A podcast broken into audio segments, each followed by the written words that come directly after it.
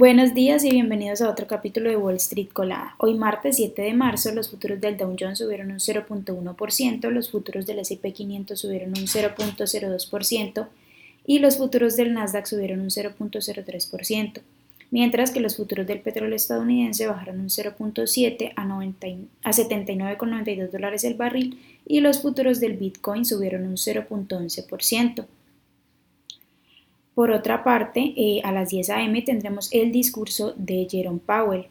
En las noticias, bueno, hoy se espera el testimonio semestral de la política monetaria del presidente de la Reserva Federal, Jerome Powell, ante el Comité Bancario del Senado en busca de pistas sobre la futura senda de las tasas del Banco Central en medio de una oleada de sólidos datos económicos. Powell también ofrecerá el mismo discurso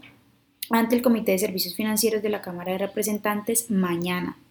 Por otra parte, las acciones de Meta subieron un dos por ciento, que cotizan con el ticker M E T A, después de un informe eh, de Bloomberg anunciando que la empresa está planeando otra ronda de despidos esta semana. La empresa ya reportó el trece por ciento de su plantilla laboral en noviembre como parte de los esfuerzos del C E O por hacer que la empresa sea un poco más rentable. Eh, por otra parte, bueno, al parecer los organismos reguladores están intentando bloquear el posi- la posible fusión entre JetBlue, que cotiza con el ticker J B L U, y Spirit Airlines, que cotiza con el ticker S A V E, ya que tanto el Departamento de Transporte como el Departamento de Justicia pretenden detener el acuerdo por considerar que este iría, esta fusión sería contraria a la competencia sana. Las acciones de Walgreens, que cotiza con el ticker W B A, bajaron después de que el gobernador de California criticar a la cadena de farmacias por sus planes de dejar de vender píldoras para la interrupción del embarazo en veinte estados. El gobernador dijo que el Estado no está eh, dispuesto a hacer negocios con ninguna empresa que ponga en peligro la vida de las mujeres. Las acciones de Rivian, que cotizan con el ticker R I V N, bajaron un siete por ciento tras anunciar el lunes que planea vender bonos por un, mal, un valor de uno punto tres mil millones de dólares.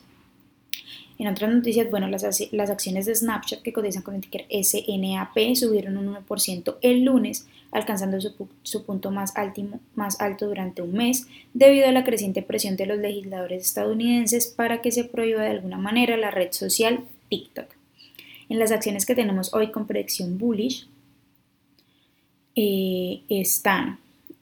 Bairax Biolab Group, que cotiza con el ticker V R A X y ha subido más de un ciento veintitrés por ciento, también Ideal Pharmaceutics, que cotiza con el ticker A D I L y ha subido más de un cincuenta por ciento, y Novos Integrate Science, que cotiza con el ticker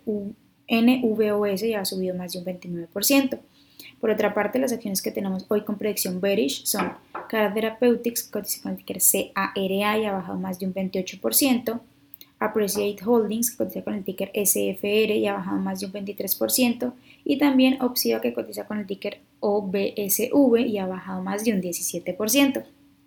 Esas son las noticias que tenemos para hoy antes de que abra el mercado. Muchas gracias por acompañarnos como siempre. Les recuerdo que pueden encontrarnos en todas nuestras redes sociales como arroba Spanglish Trades y también visitar nuestra página web doble u doble u doble u punto spanglish trades punto com para que estén siempre actualizados de las noticias que tenemos y que estamos compartiendo siempre en español.